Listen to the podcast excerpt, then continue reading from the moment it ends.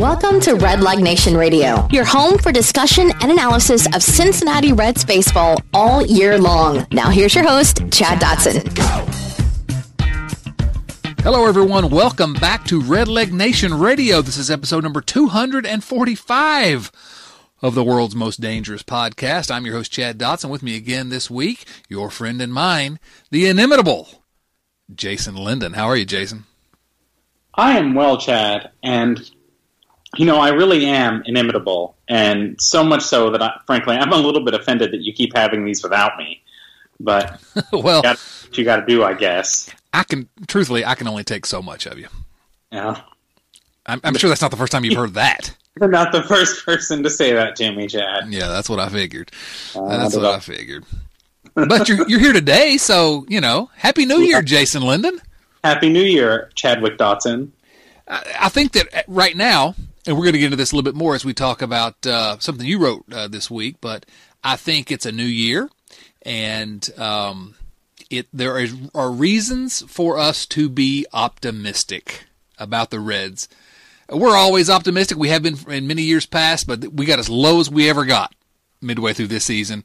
And yet here we are just after New Year's of 2019 and things are really truthfully starting to look up again. You, you don't have to squint very hard to see that things are looking up. Am I right about that? You are right about that. Things are looking up. Yes. Um, let me talk just briefly. Let's go ahead and just dig into the very little news that we've had here recently in uh, in Redstown over the last week. Uh, the, the the saddest news of the day is that the Robbie Scott era in Cincinnati is now over. Oh, Robbie Scott, we hardly knew ye. We hardly knew you. If you recall, at the winter meetings, the Reds picked up Robbie Scott, left-handed uh, reliever, on waivers from the Boston Red Sox. On December 21st, he was designated for assignment. Uh, he was claimed by the Arizona Diamondbacks, and then they worked out a trade. And uh, Robbie Scott has been traded for cash. cash to sign Dallas Keuchel. I can only assume. That's what I'm assuming that they probably got most of Keuchel's uh, first year salary out of this Robbie Scott trade, don't you think? I would. Yeah, I think. I think that's definitely the true case of how things really are. So good luck to Robbie Scott. The uh, he's the Reds reliever who who has given up the fewest runs in history for the Reds. Yes. Okay, so that ludicrous uh, news item is is uh, behind us. We can move on to the rumors. This is not really a news item, but it's rumors. The Reds are reportedly showing interest, according to uh, free agent pitcher Derek Holland. The Reds are interested in in him, Derek Holland. Uh, Holland, of course, I think was the Giants most recently. Uh, he said the Reds have been in contact. He is from. New- he also said in the in the interview that he said that he's from Newark, Ohio, and he prefers pitching for National League clubs because he likes staying more involved in games, whatever that means. Um, so uh, Derek Holland, he's a free agent pitcher. Um, he, he is that. I I couldn't meh any harder on this. Uh, he's kind of listen. I wouldn't mind having Derek Holland, but he's kind of what they already acquired, except not as good. Yeah. Maybe does that make sense? Yeah. I mean, I don't. I don't think Derek Holland is probably better than Tyler Mahle, who at this point is who he'd push out of the rotation. He's going to be 32, right? And and Yeah. I take my chances on um, on uh, Mahle. Yeah. Mahle's got upside that I don't think Holland has at this point. Holland's fine. Yeah, mean, you know he's he's fine. he's adequate. I guess. It's one of those things where if they had signed Holland, like, I don't know, a month and a half ago, I would have been like, hey, look at the Reds making an effort. Yeah, he helps. Uh, Good first somewhat. step, right? But now, I mean, with with Wood and, and Roark, yeah, whatever. Yeah. You're not making the team better, so I, it seems like I, I would rather the money go somewhere else. Yeah, I just uh, you know, um, and this could this is coming from Holland. It could be him just talking. Maybe the Reds. I'm sure the Reds did contact him at some point. Yeah. The Reds have contacted a lot of people, according to every agent and every reporter. Uh, all we're hearing is the Reds are contacting everybody. So I don't know that any Holland signing is imminent, but uh, I don't know. Uh, we're starving for news right now, basically. Did you hear about this trade the Reds made? What trade is that? with the Los Angeles Dodgers. We did an emergency Oh, podcast about it. right. I, I did invite you to that We're going to send them some like like a fry box, and the Dodgers are going to send half a dozen Dodger dogs. Is that the trade? Ooh, that would have been a pretty good trade. I don't think that actually would be a good trade. Oh, oh, okay. What about six uh, Dodger dogs for one Skyline Coney? Would you make that trade? Probably. I don't know. No, I don't think I would. Yeah. I mean, if you're going to eat something nasty like a hot dog, let's Yeah. just go all the way and make it a, a Skyline uh, cheese Coney. Yeah. That's no, yes, I, I, I am aware of the trade, and, and, and, and it was it was it was glorious and, and happiness inducing. It really was, uh, and I'm still a little bit. Uh, I don't know. I'm still a little uh, feeling the after effects, the aftershocks, even of it's. This is really. When's the last time?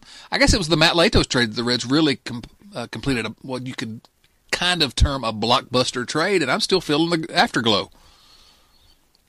Yes, I also am still feeling the afterglow a little bit. Yeah, I would agree. Well, we're but, have. but the go holidays ahead. have passed now, and I'm I'm ready for that one more pitcher that I need them to get. Yeah, I mean that. You know that's. That, that's where we are, and actually, I'm actually stick a pin in that because that's that's uh, again, I, I keep uh, teasing something you wrote this week, and I think I want to dig into it. But um, that that sort of was your conclusion. They need this this one other guy. Um, but before we do that, last bit of news I think we uh, have to talk about. Uh, the Reds announced their uh, caravan winter caravan stops. And uh, yeah, for those of you that care about the Reds caravan, it's a nice little event usually. Uh, and you know, the Reds uh, send out like four different groups to different places, and um, you know, I, I I was hoping that Louisville would get the North Tour, Jason, because listen to this spectacular uh, group of uh, Reds appearing at the North Tour of the Reds caravan. Sal Romano, Cody Reed, broadcaster Jeff Piecoro, senior advisor Buddy Bell, and vice president of player development Shawn Pender. Ooh. Bring it on. Be sure to be there in, in uh, Dayton, Ohio, January 19th for that one. Also, Florence, Kentucky, y'all, at the Florence Mall, y'all, uh, on January 20th. Uh, so, anyway, you know, that's, uh, the South Tour, Tucker Barnhart, uh, Taylor Trammell will be there, Tom Browning, that's a little better. Marty Brennaman, and Nick Krall. I don't know. It's a pretty good little event, and uh, I know a lot of our uh, listeners, a lot of our readers of Red Leg Nation have gone to these events. January 17th through 20th. Look at Reds.com. Well, actually, look at RedLegNation.com, where all the locations and all the Reds appearing are have been published. So there we go. That's the news. Uh, we ready to call this uh, podcast? Uh, call it a night, Jace. Good night, everybody. Good night, all. We'll see you in April. uh, no, not just yet. Um, I want to talk about the championship track. Let let's let's talk about that. Let's go down that road.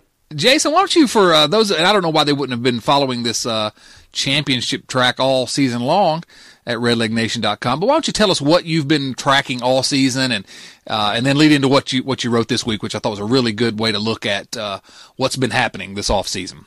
So, so last season I, I started this thing where it was just like, you know, supposedly last season was when they were going to start to get better, right? Supposedly, So I, decided, to title column championship track and just kind of keep pace with like what's going on, or are they making progress? Are they not making progress?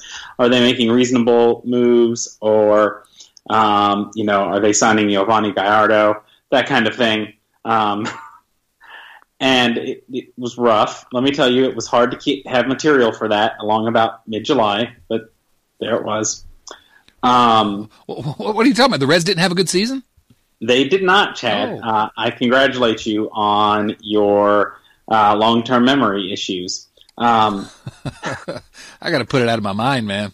so, but with so much happening, I, you know, I was trying eh, lately. I was, I just started thinking, like, how how good are they? Because you know, there's the they've done enough now that that some people, and you know, especially with the off season, have, have really bought in and, and are fully optimistic now. And um,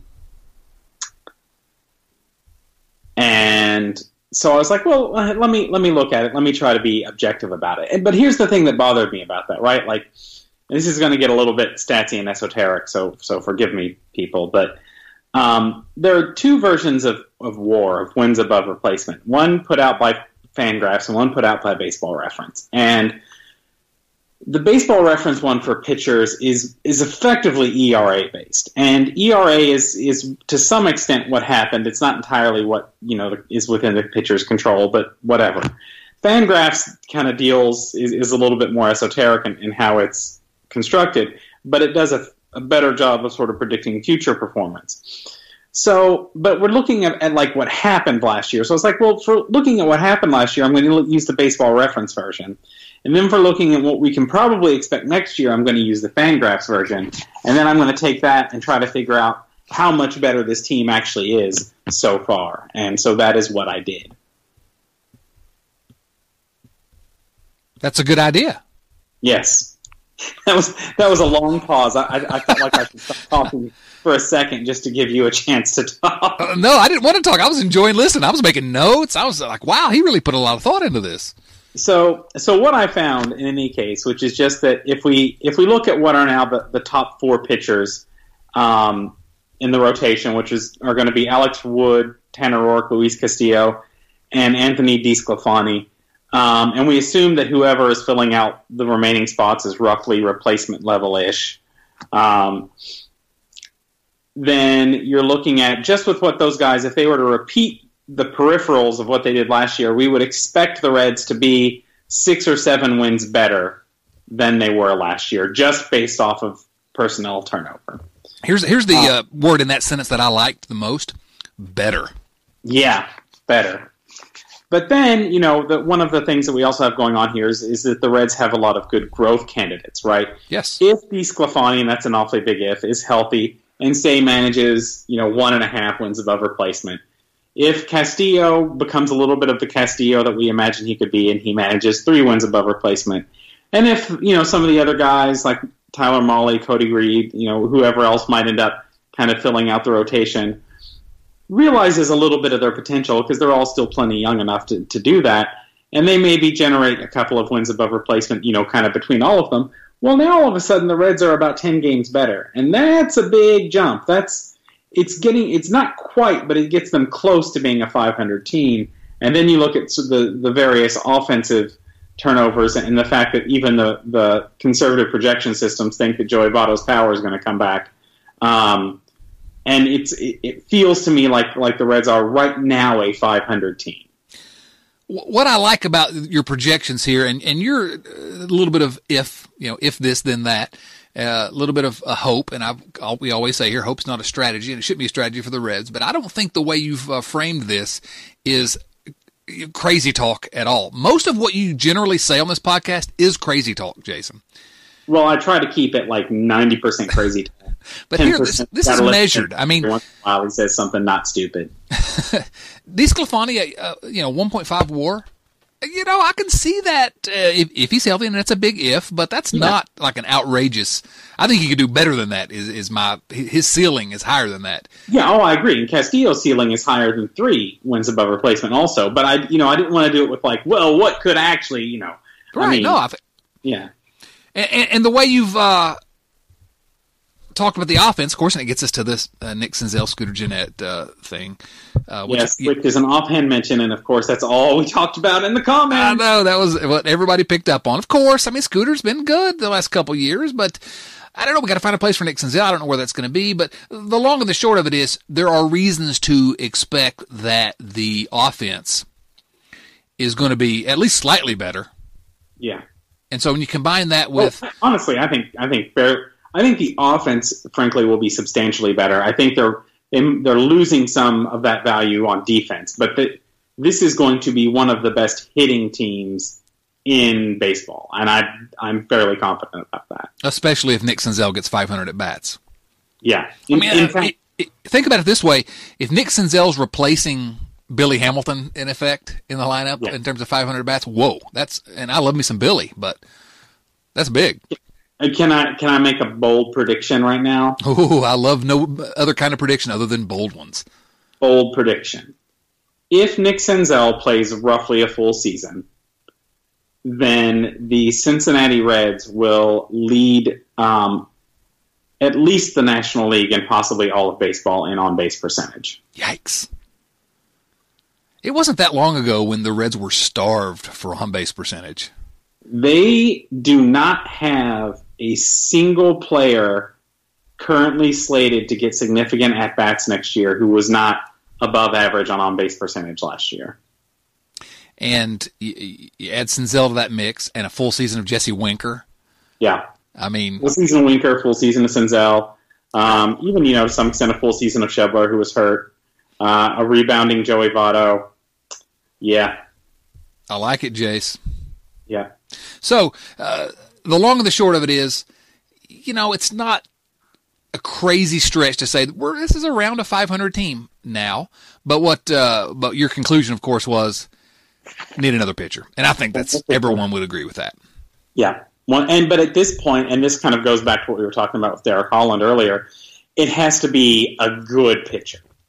You don't. You've got the the Reds have right now. Uh, the probably the best way to describe the Reds rotation is that they have the okayest rotation in baseball. Um, and adding more okay is not going to make it better. You know, though, the okayest rotation in baseball gives me uh, kind of chills because God, it's such a huge step up. From it's huge. I mean, it's so much better than what we've been forced to watch the last two or three seasons, uh, or really since since uh, 2013. So, yeah, bring it on, bring it on. So, anyway, go read uh, Jason's whole uh, column over at uh, the championship track over at redlegnation.com. It's uh, you can dive into the comments and talk about Scooter Gennett if you'd like. Um, but it's uh, it, it really gets you thinking that it's not completely outside the realm of possibility. This team is not that far away. Now, some things are going to have to go right, um, but it's but, but this is not a crazy projection. This is a realistic uh, look at it, I think, anyway. And so, and again, it's it's the off season, and we're in uh, optimistic mode. But if the Reds don't go out and get that other pitcher, um, this could be a 500 team still, but it could also go wrong as well, depending on health and. It will be one of those teams if they don't get another pitcher where it's going to depend on how things break. It, would be easy for them to win 75 games, and it would be relatively easy for them to win 86 games. You know, it's that's kind. Of, I feel like every team has kind of five or six wins on either side of what we would call their true talent, where things just you know things just break over the course of the season. Somebody gets hurt, or somebody has a breakout season. You know, somebody slumps, somebody finally, you know, somebody has a great rebound year. That kind of stuff happens, and that's the kind of thing that, that determines you know a lot of where where teams ultimately finish in the standings. Well, you go get Corey Kluber, or uh, you know, go get. Uh, this still my heart. Yeah, really. Let's just imagine that for a moment. You get Corey Kluber, and I am pred- predicting at least a wild card. If Corey Kluber is on this team, they make the playoffs. Uh, well, they might not. Come on, no, guys. but I'm I'm willing to take that team into opening day and take my chances. Yeah, yeah. So trade Scooter Gennett for Corey Kluber straight up. Is this is this what I'm hearing from you? I mean, I would make that trade in a second. I don't think you think the Indians will turn that down? in a million years. I think about 75% of Reds fans would turn that down. Not our learned listeners, I, am sure of that, but. No, nothing gets me in trouble like controversial statements such as, I think Scooter Gennett will be pretty good next year, but probably not as good as he was last year.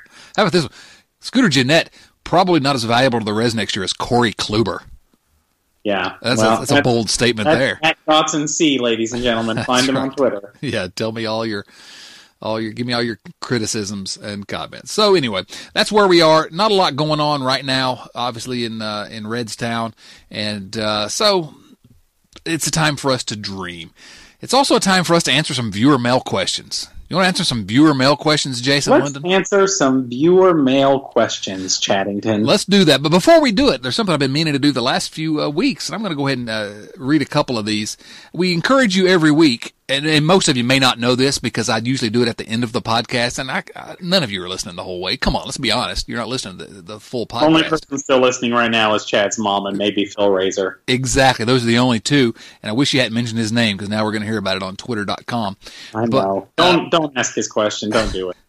but I ask you to go if, if and when you can. Uh, leave us if you haven't done it already. Leave us a five star review on iTunes, especially uh, because it really does help us get new listeners. And uh, again, it's been just a, a constant uh, uh, rise in our listener total download totals every week all season long. I gosh appreciate you guys so much, but. Uh, but I want to go ahead. If you leave a a, a, a good review at iTunes, I'm going to try to read some of these in the future. So if you leave something that's funny or, or whatever, uh, as long as it's a five star review, I may read it. Like this one from Sirius Black 1124. Sirius Black 1124. Is, is that you, Jason? It is not. But I do know it's a Harry Potter reference because my daughter is nine. Exactly. Um, Sirius Black 1124, five stars. Great informative podcast. This podcast is a must for those who want to be considered true Reds fans. It's full of intelligent banter about Reds baseball. At least it's mostly intelligent. There are times when I don't agree with the opinions being expressed, which of course means that they are wrong. Yes, this review was helpful. I'm going to mark yes here. Uh, UNCW John. What if that's University of North Carolina at Wilmington? UNCW John, out of market Reds fan who loves the internet and podcast for access to team information. Uh, longtime listener who's not submitted viewer mail. Love the podcast, especially attempt to balance enthusiasm with realism. That's sort of what we do. Oh, that's an important question. What's that? Has this person ever submitted listener mail? Uh, there's no such thing. Jason, you're thinking about your other podcast. I'm flattered that you think any that I would have the energy to do any of this on my own if you didn't essentially do all the work and then send me a text message saying, "Hey, want to talk about baseball for an hour?" hey, you want to talk? Yeah, sure, I'll talk. Yeah. Um, uh, UNCW John says, as a fellow Southerner and lawyer, I don't even mind Chad's ridiculous accent. What's that all about? I don't know about this guy, man. You sure you didn't write this one? I think I did. Uh, how about this one? And then, but then he says, but perhaps he could confine his uh, Alberto Bonilla trill to every other episode. But then later, Dreads fan five star review says, first, yes, New Yorkers do listen to the podcast, but the his little title of his review was "Love Me Some Luis Alberto." So see. Uh, first, yes, New Yorkers do listen to the podcast. I am one. Second, Chad is great. Seriously, this this is the one I wrote. Um, too many good baseball podcast hosts and guests have left those roles for other jobs. Last year, even my 12 year old son, a died and true Yankee fan, chuckles at the Luis Alberto Bonilla riff. Excellent. Love you, Dreads fan. Let's see if we got one more we can find here. Um, ooh, uh, Rhino seven seven seven seven six seven says great content. Love the pod. It's like a place of refuge for agonizing Reds fans. Let these guys run the team. I agree with that. Um, all right. Anyway, if you leave us a funny review, if you, uh, as long as it's a five star review, there's a chance we're gonna we're gonna read that on a future episode of Red Leg Nation Radio. Hey, did you know, Jason, that this is the world's most dangerous podcast? Um, I have been told that before. okay, you don't agree with anything I say ever. I didn't disagree with you. Let's go to viewer mail. Uh, hashtag viewer mail. Uh, and and we're t- we're taking the questions this week at our Twitter account at Red Leg Radio because my Red Leg Nation email is still screwed up. I'm going to get that fixed. Uh, Doug Gray's been trying to help me, and I've just not followed up with him. It's my fault completely. Um, so if you want to send us, in the meantime, if you want to send us uh, viewer mail questions at Red Leg Radio on Twitter.com, feel free to do that. Tyler at the Heavy 217 asks, "What's your predicted slash line for Yasiel Puig?" Hey, did you know Yasiel Puig's a red? I did. God, that's so much fun. It's fun to say, isn't it? Yes, it is. What, what what's his slash line going to be as a Cincinnati Red? Here's my prediction. You want to hear it? I want to hear it, and then I'll give mine. All right, 279 batting average, 353 on base percentage, 478 slugging percentage. You just read his career numbers, you dingus. I did. That's his career slash line. But if he if he does that, I'm happy. Yeah, that's that's that's really good. That's really good. I'll take it. That's a. I'm predicting a 127 OPS plus. You know, it's a. It's, it's not unreasonable. All right, here I'll give you. I'll give you mine. Are you ready? Let's hear it. Hang on just a second. I'm I'm finishing. I'm finishing formulating my uh, my calculations. Um, all right, so here is my official calculated prediction. Ready? Oh, I'm ready. 280, 280, that's the batting average. 358, 358, nice. 483. 483, wow. How many home runs do you think? I don't know. I just read his away splits. Ah, nice, nice. Uh, you uh, you dug a little deeper. I dug a little bit deeper. I'm going to say Um, 25 home runs, If he plays every day, I'm going to say he hits 30. 30 home runs, and probably 212 runs batted in.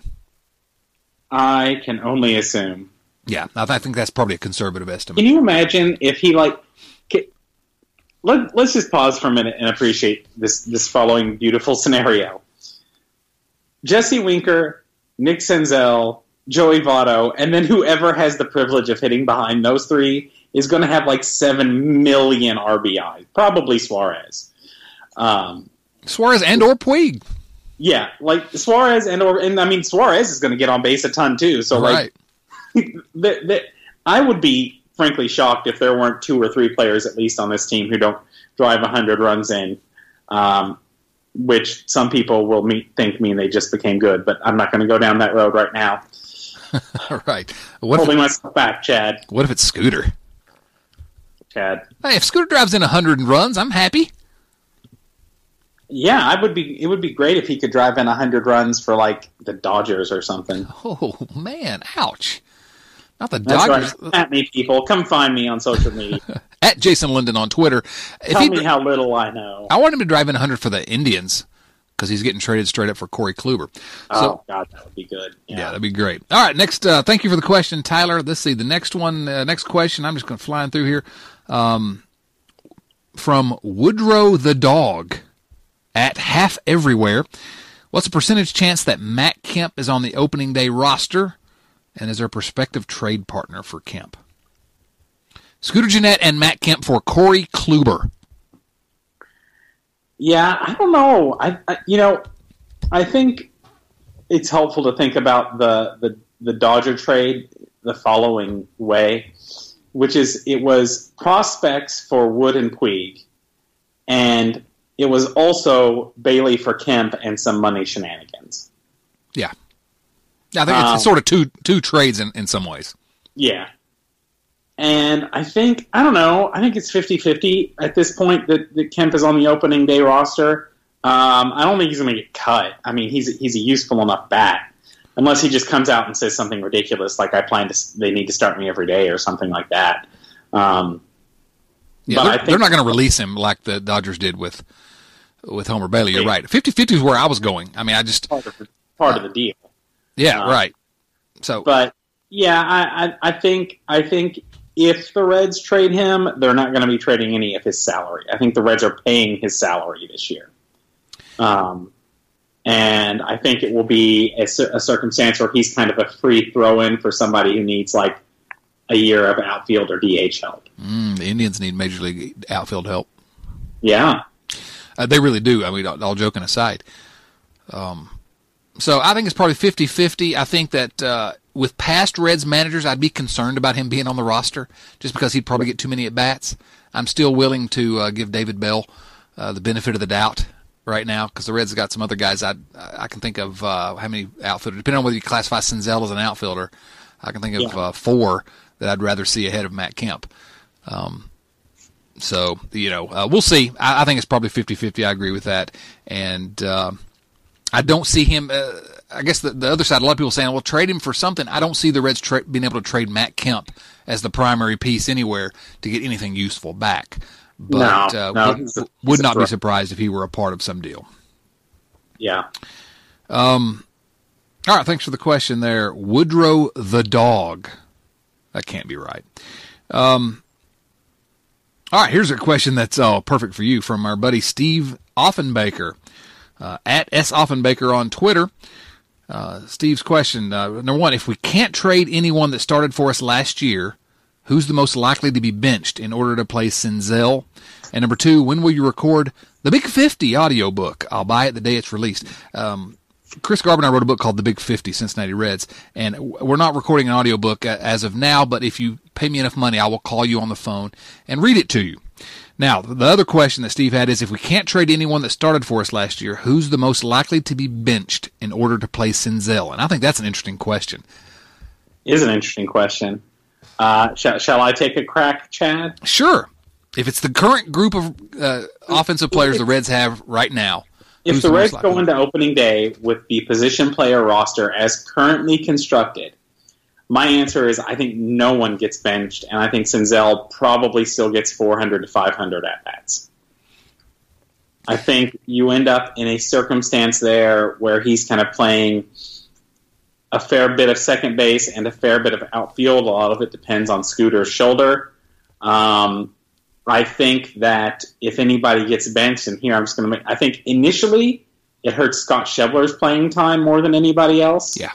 Um, I think long term, and, and I can I can I can taste the twi- the Twitter rage coming at me. I think along about late June, Scooter starts to play less, and Senzel starts to play more when people start to see what's what. What people tend to forget is that everyone wants to have eight starting players, and eight players need to play. Yeah. People forget that nine or ten guys can get 450 to 500 at bats. Um, Nick Senzel does not have to be declared the starter at second base, or the starter in center field, or the starter in right field, uh, whatever, starter at third base. He doesn't have to be declared that, but he can get at bats in all those positions, possibly even some at bats in center field, depending on how that works out this spring. So um, I think that's probably the most likely scenario is that they they bring him up and play him a lot just at different spots.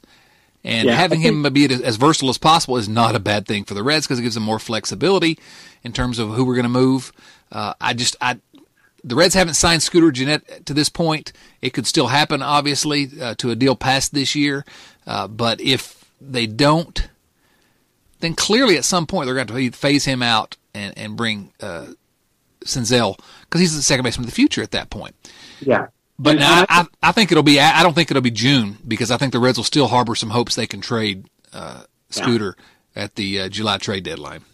Um, I think uh, again, bar, I think kind of barring injury, what's going to be interesting is that this is going to feel, I, I think to me at least, a, a little bit like kind of an old school position like roster construction, wherein you will have, you'll probably have one or two guys who are officially bench players but get a, a lot of a lot of plate appearances, and then almost nobody else on the bench playing playing really at all except for the odd pinch hitting appearance. Another thing I neglected to mention a moment ago. I agree with that, but we also have to consider that somebody's going to get hurt. I mean, it's- that's the way it works. Somebody's Yeah. going to get hurt. Probably get hurt. there are going to be some uh, at bats there. So I think he'll get plenty of at bats. Um, if I had to say who's the most likely to be benched, I guess I say Scott Schebler as well because I'm not sure that I see anyone else getting benched in favor of Senzel. Yeah, I mean they're both they're both uh, they have similar skill sets. Um, you know, Nick Senzel probably would be a little bit better of a center fielder than Scott Schebler would, but he's for sure probably a better hitter than Scott Schebler is. So Yeah. you know. Oh, Schebler's a good hitter. Schebler Um, is a good hitter. Yeah. So, all right. So at at, uh, at Jacob William thirteen, this is Jacob Burris at Jacob William thirteen asks, and this is a quick one. I just want to address because I'm a uniform junkie. What are the odds the Reds bring back the 1993 pinstripe uniforms, the ones without the black trim, permanently? Uh, the odds I hope are zero because those are the absolute worst uniforms in the history of the Reds. Are so bad. But Uh, the away jerseys weren't that bad, but boy, the home jerseys. Ooh. Thank you. Jacob actually clarified, and he said those away uniforms are my favorite, and those are abs- those are my favorite. Those away uniforms, and they're sort of similar to the uh, the away uniforms from the late '60s, are absolutely the best away uniform with the pinstripe, the gray with the Yeah. red pinstripe. Those are fantastic. Yeah, I still have one of those jerseys somewhere. Really? Is, does it have a player's name on the back? Please tell me it was No, Pokey no, Reese. it's just a it's just a generic. Please tell me it was Bip Roberts. Yeah, Bip Roberts. you got a Bip Roberts jersey. All right. Uh, Jojo Jammer. Good name. Jojo Jammer at Joe Jolette Pierman. I don't know. J O E L E T P I R M A N. Jojo Jammer asks, what kind of deal do you think the Reds offered uh, Dallas Keuchel, if anything? That's a tough question. I mean, there's really no way to know. I mean, we uh, what are the projections uh, expect that he's going to get? Four years, ninety million or something. What's the what's the latest? Uh... Yeah, something like that. I mean, you know, it's it's one of those you can't really believe anything that you hear from people because everybody's trying to get their own narrative out. Like every source is a biased source. Um, so you know, there have been rumors that he's seeking six years guaranteed. Um, other people have him going signing for four years. I, I don't know. I mean, I like to sign him for three. I would do four I might even be able to be talking into five, but I I don't know about that. Six, Six is like a lot. I would do five, but I also just like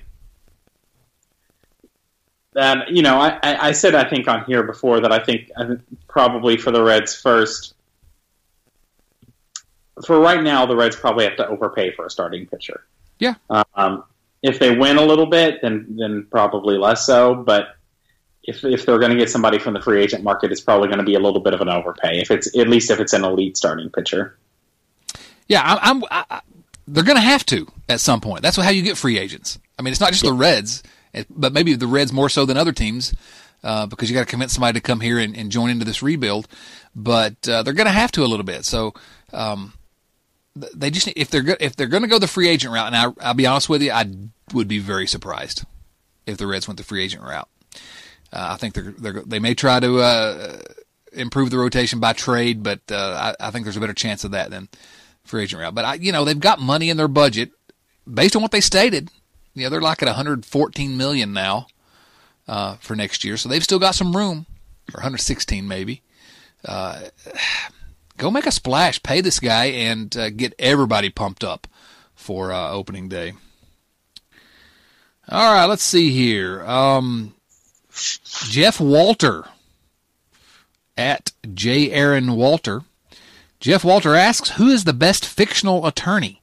Atticus Finch, Perry Mason, Ben Matlock, or someone else? And I did say uh, uh, on Twitter that you could ask, uh, and I always say these questions don't have to be Reds related or even baseball related. Well, we'll answer anything if we have time. So, do you have an answer to that one? Who's the best fictional attorney? Atticus Finch, Perry Mason, Ben Matlock, or someone else?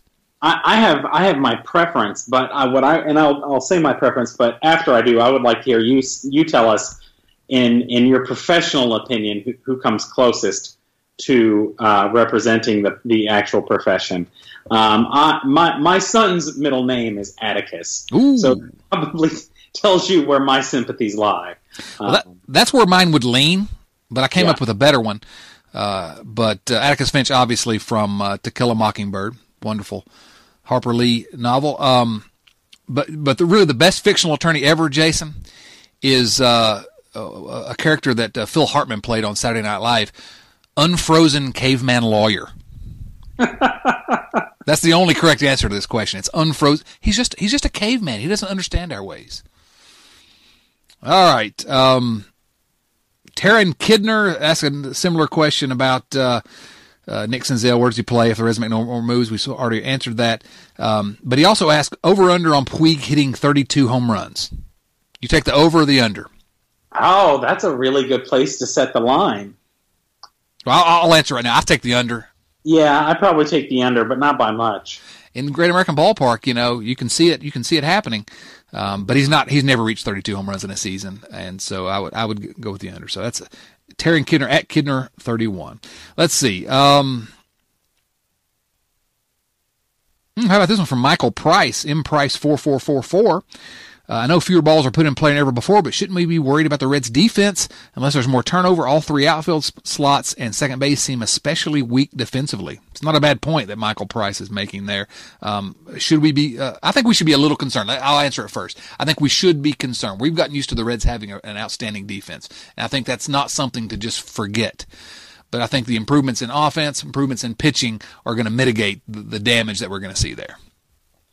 Yeah, I think. Um the Reds have, have been kind of trying to, to move toward and, and targeting ground ball pitchers. Uh, so in that, and just just again, just come at me, people. Find me on Twitter. Find me. I think the second base issue is probably a fairly serious issue, and it can be fixed. It can be easily fixed. Yes. Uh, very easily fixed. The outfield defense, uh, it matters, but it, you know, I'm I'm not convinced that it matters as much as I want to believe that it matters in Great American Ballpark. I suppose. I think, um, I think the outfielders they have will, will probably cover enough ground. Um, I, I will say that I rather like that they decided, at least last I knew, that basically Jesse Winker was going to be a right fielder because in all the time that I saw him play in, in Louisville, and that was a lot, uh, he seemed pretty good in right. He seemed pretty bad in left. I don't know why. He, you know, I know they're they they feel like they should be roughly equivalent. I think to pretty much everybody, but he always looked a lot better in right field than he did in left field, and I don't I don't know why exactly, but he made plays in right field where I would never have believed that he could have made that play in left field. Um, and and so I yeah I think the outfield will be fine. It will be frustrating because we've been watching Billy Hamilton for a few years, but I don't think it will be damaging in a significant way. But I do think they need to uh, second base. Yeah, yeah. Uh, yeah, I'm not. I'm not challenging you on that one. I love Scooter. Just for the record, for all those of you on Twitter.com, I love Scooter. Brad Legg at Brad P. Legg. How do the Reds get Lorenzen 100 at bats this season? Uh, they start up a, a, a season on uh, PlayStation on MLB The Show. That's the only way. Um, although I wouldn't mind seeing Lorenzen get 100 at bats some way. Uh, I would, but it's it's not going to happen. Yeah, 100. He starts to get exposed. maybe at 100 and and you know, it was one of those. I would I would start to get on the bandwagon, like with Lorenzen a little bit, and then I realized because I looked it up because I was trying to think of other pitchers who hit. Yeah, Micah Owings has better career hitting numbers than Michael Lorenzen. Yeah, but Lorenzen has big biceps. It, Lorenzen hit ball far. Yes. Uh, also, let's let's see what happens when they just start throwing and breaking pitches out of the zone. Yes, I, I, have a feeling it's going to be similar to what happens when Scooter gets a. No, wait a minute, I didn't say that. Uh, John Yarberry at Cincy Picker asks us, "Who do you think's a higher? What do you think's a higher priority for the Reds, getting a center fielder or another starting pitcher?" Starting pitcher, no question. Not even Easy. close, is it? Yeah. Yeah, yeah. I mean, I, I, if the Reds can get a, a, solid center fielder, I love the in, Ender Inciarte rumors. Um, you know, I, am all for it. I think it helps the team, depending on what else you have going on. But uh, the absolute number one priority for the Reds is still they've acquired a couple, but it's still Hash Brown get the pitching. Yep. Uh, WV Redlegs at WV Redlegs, that's convenient, asks, Do you think the Reds are done with giving Robert Stephenson chances to be a starter? Uh, I think the Reds are probably done with giving Robert Stephenson chances. Period. Yeah. I don't think he's. I don't. Frankly, I don't think he is on the radar at I, all. I think he gets some starts in the spring. I do, but I can't see how. I mean, he's going to have to really do something crazy to get back on the radar. Because I think you're right. I think he, the Reds have are completely done with him, and I think they would have liked to have traded him already if they could have. Yeah, I was going to say I kind of think one of the more likely scenarios is, is some sort of like challenge trade where two change of scenery guys swap pl- spots, or or a trade where he's like a throw in. Um, I like the change of scenery idea because he's a guy that you could see being successful in sort of a change of scenery situation. Um, but then again, I just don't know with him. Yeah. At at Philip Razor. I know, right? That's the worst. At PSR 1973. Um, Phil's getting ready to turn 46, I think. Just, I wanted to mention that. Uh, we give Phil a little bit of a, we poke at him a little bit. Good guy uh, on Twitter, and he has a question. You may not think it's uh, he's a good guy for this question, but what was the best Reds related gift that you got this holiday season? Um, uh, Jason Linden does not need to answer since he probably only got a lump of coal. Can you believe he said that about you? I would be disappointed if he did not. exactly. Uh, did you get any Reds related gifts this Christmas? Uh, I, I, did not, as it happens. Uh, the best. I got, I got, some fairly English teachery gifts. Ooh, some, uh, I might want to hear about those. And fascinating to me textbooks, but um, but I did not get any baseball gifts. Um, I'll tell you, I, I didn't, I didn't get any either. Uh, actually, that's that's not true. That's absolutely not true because one of my colleagues, uh, and this will endear him to you.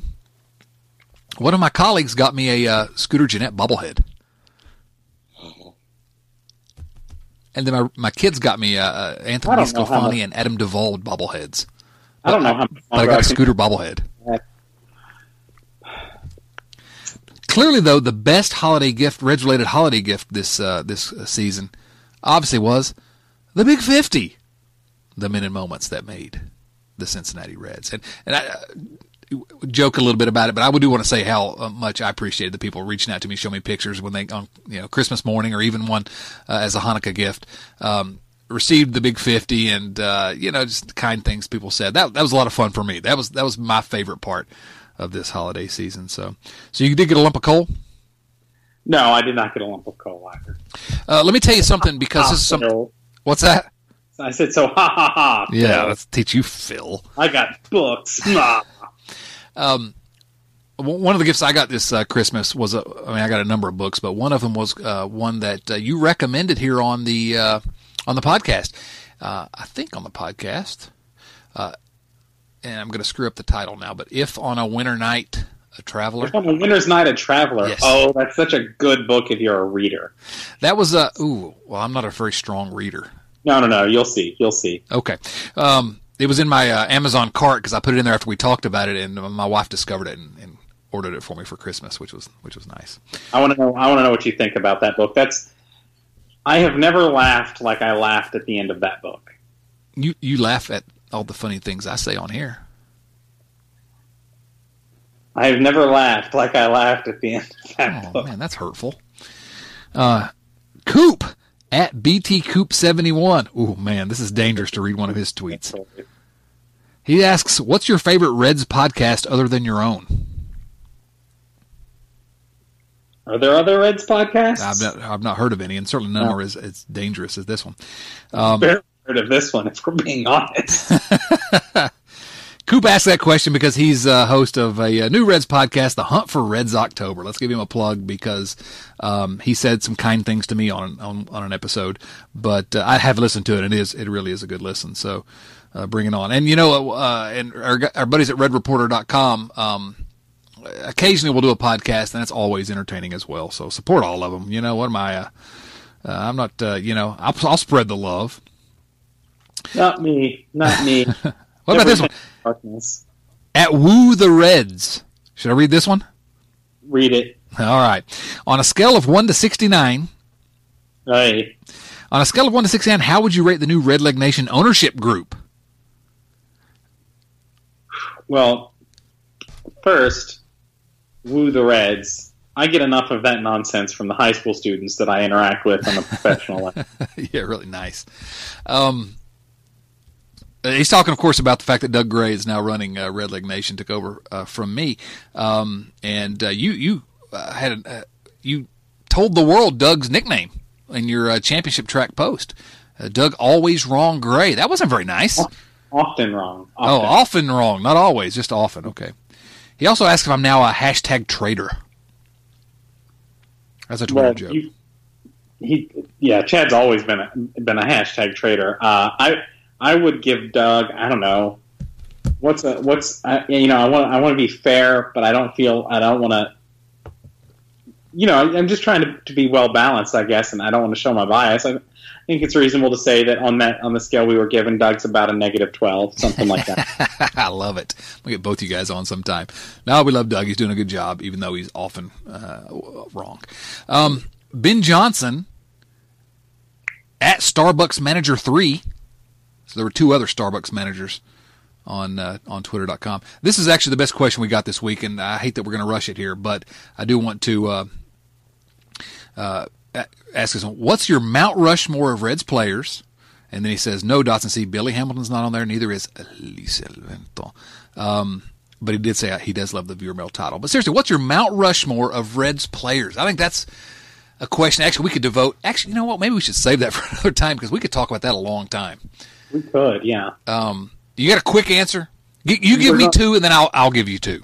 If it okay, it, it, Well, we, we should we should alternate because Okay, all right, let's do that. You give me the first one. I'll take Joe Morgan. Okay, I will take uh, Frank Robinson. All right. I'm gonna go.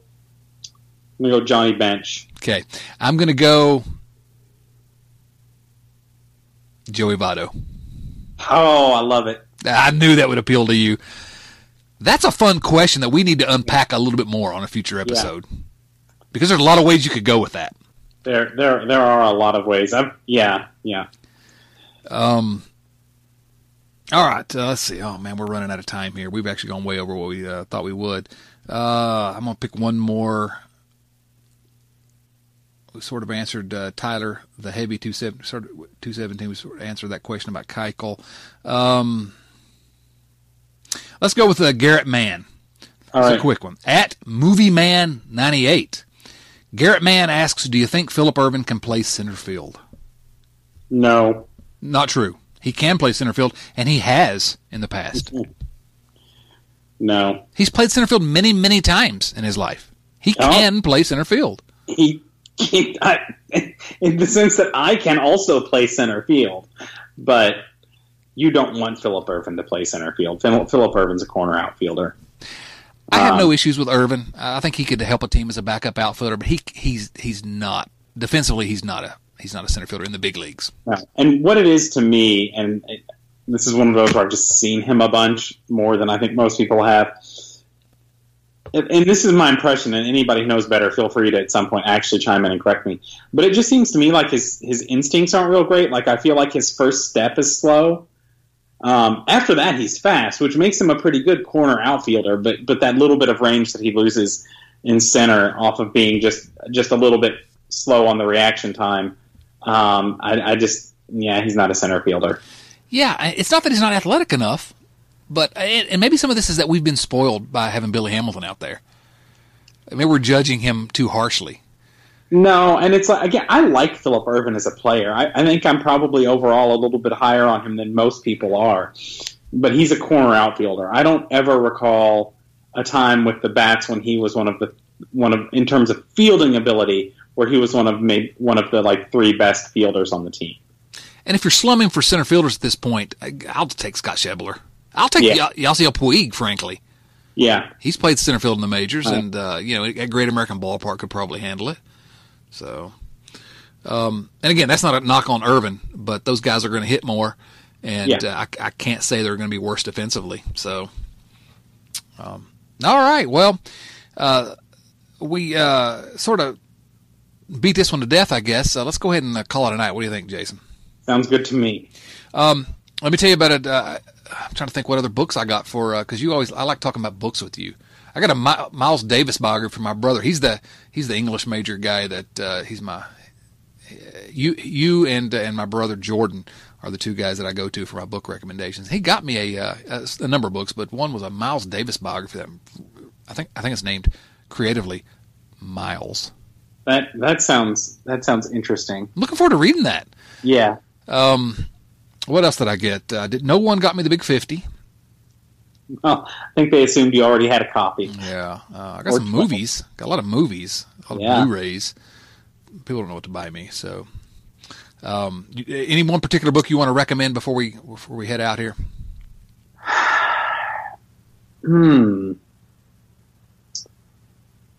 Uh, yeah. You let me. Th- I've got one on the tip of my tongue. I'm, I'm Okay, to- you think about that for a moment. Then I'm going to give my movie recommendation all right. Give, give us give us your movie recommendation. I, I did kind of drop that on you without preparing you for it. Yeah. Um, and and I got a number of uh, movies uh, this year. I, I love movies. You all know that. Uh, Doug Gray and I often talk about movies on here.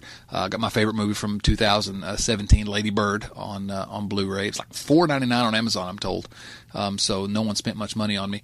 Um, but but my favorite movie that I received this year for uh, for Christmas was on Blu-ray from the Criterion Collection. It's called The 400 Blows and uh, you know I, I don't know how to describe it to you um, except to say that it is just one of the most astounding movies I've ever seen in my life. It's a uh, it's uh, Francois Truffaut, French director from 1959, and it's just unbelievable. It's just uh, I don't know. One of my favorite movies of all time. So, The 400 Blows. Um, now, you got a book for us? I do. I do. I do find the title real quick, so I didn't. Uh, but I this is not a novel. I will note. I, I um, for fun, I like to read kind of like pop physics books. I don't know. That's they strange. call me a nerd. It's fine. Yeah, it's But.